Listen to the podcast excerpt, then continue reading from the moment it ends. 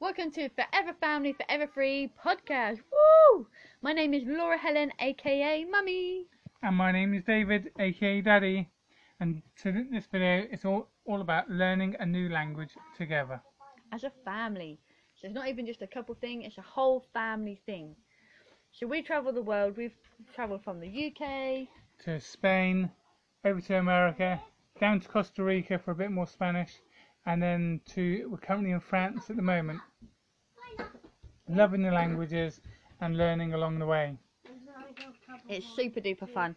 And we found the more we know and the more we use, obviously the more the kids pick up. We also purposely travel with Airbnb so we can pick places where we have our own space and our own home, but it's on a property where they have children from that area. So the kids get to play with local kids.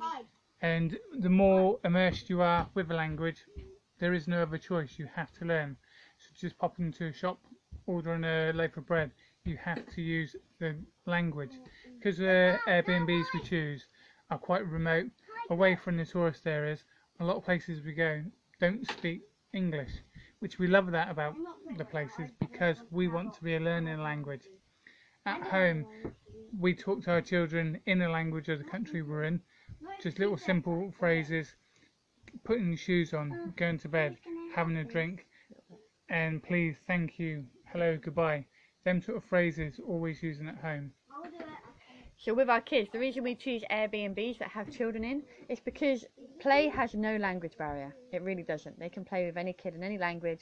It's fun, giggles, sound effects, and the more they play, the more they get more creative with the language. So when they sit and play colours and arts and crafts, our kids will hold a pen up and say, "Wow, this is blue," and they'll go, "It's a krill," or depending which country we're in. They can swap, they can swap and change languages. So we've even found that the kids that we've even found that the kids that we go and meet get really good at the English. So our kids learn things like like Daddy said, hello, goodbye, please, thank you, let's go is a good one because kids are always like, let's go, let's do this, let's do that. And we've now incorporated into us our learning is we try we try and use really common phrases and the things we say to our kids all the time. So we say things in the our language and the other language. So we try and make it a lot of fun. And even going out and playing and having fun when we go for a walk, there's a little bridge that we go over, and Laura pretends to be a troll, and she asks questions before we cross the bridge. We've got to answer a question, and In French. in French. So she asks a question in English, and we need to be able to answer it in French. I study German at school, so French is new for me. So I'm learning the language as well, which is really good. Sort of days of the week, the colours, and just simple phrases that we're learning along with the kids.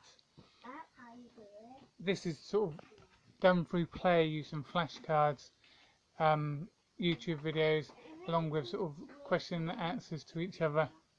This is it makes it so much fun and you take it in so much more, which is what we love about the language. And even we was heading out to China, and before we went, we sort of studied with a few YouTube videos and Rosetta Stone online study courses how to learn language. And my little boy loves about just studying the, the symbols and the writing of China, and that was really really awesome to watch him play. He really loved the Chinese language. Yeah, We kind of got into the Chinese by accident, so he just YouTubed one day because he was curious. Because he sees the symbols on the back of a lot of products.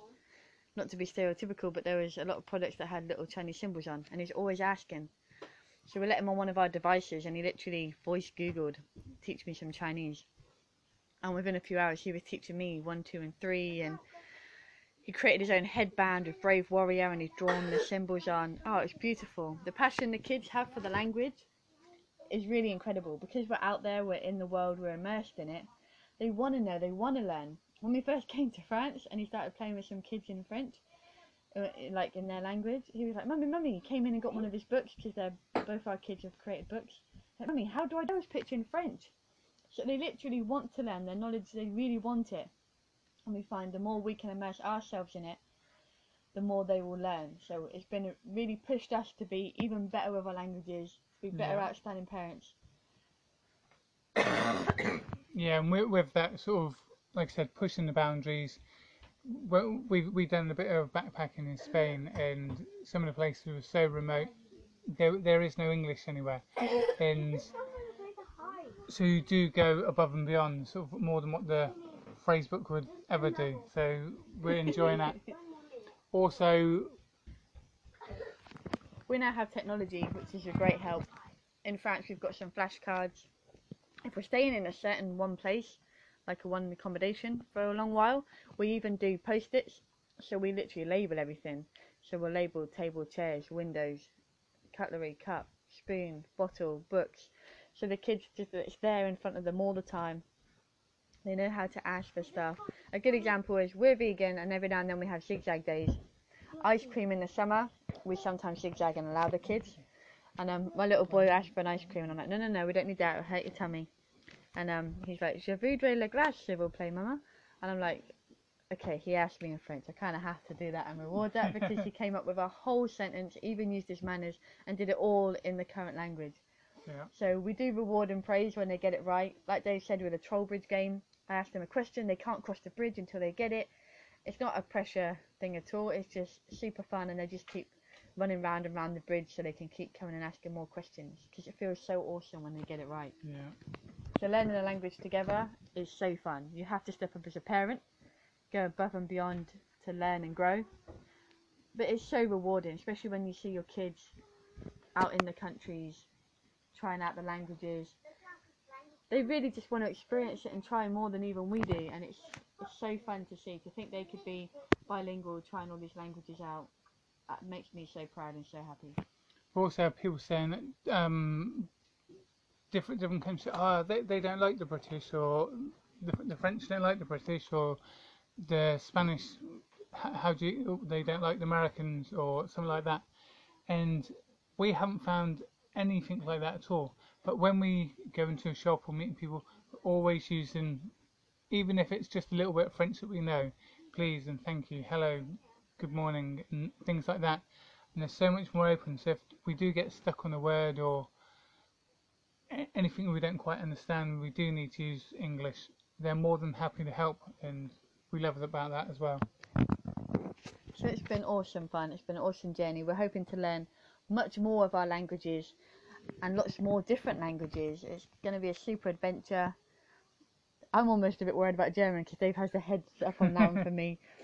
Like he said, he didn't know French at all, whereas I at least had my schoolgirl French to kind of back me up and had that bit of knowledge. So it's funny to see Dave learn alongside the kids. The kids are even quicker than me, and I have high school French. So to see how quickly they learn and pick it up, it's just incredible. Especially when they're so immersed in the countries. We were chatting to people the other day about geography. Slightly off topic, but I got A's and B's in geography all the way through school. And I couldn't tell you where anything was on the map before we started doing this. I literally felt a bit stupid when it came to geography. I could probably tell you the rainfall in Brazil in like 1992, but not where anything was. Whereas our kids, when people say, "Oh, do you know where this place is?" or "Where did you go?" They can pinpoint on a map, and even if they don't have a map, they can say, "Oh, well, you know where this is. It's just down and across and over from here." And we're recently looking at going to a certain area, and I was like, "Oh, well, what's the best way to go there?" And the kids were like, "Oh, you know, it's just off this country, don't you, mummy? It's just over here." And I actually didn't. So their knowledge of the countries, because they're out experiencing it, it's just phenomenal. It's so much fun.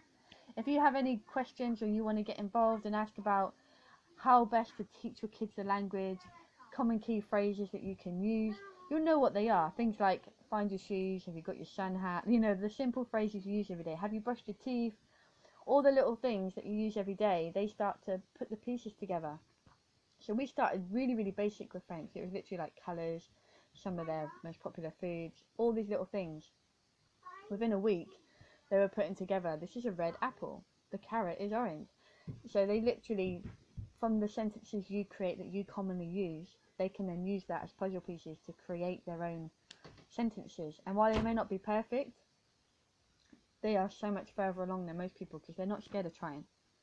If a kid's in a different country trying the language, people are super patient, they're super lovely. They'll correct them in a beautiful way where the kids don't feel like they've been corrected, they've just been taught, oh, if you do it like this, then you sound really French. So they get super excited about it. So it's been really fun, awesome experience, Yeah, really enjoyable. So we're going to keep on travelling, keep on doing what we're doing. and what a way to bond. Yes. It's super super fun to all be learning and testing each other. And when the kids know it and we don't, they find that hilarious. so it is super super fun. We've even played games in different languages, so and different currencies. So it's been a super fun adventure. Yeah.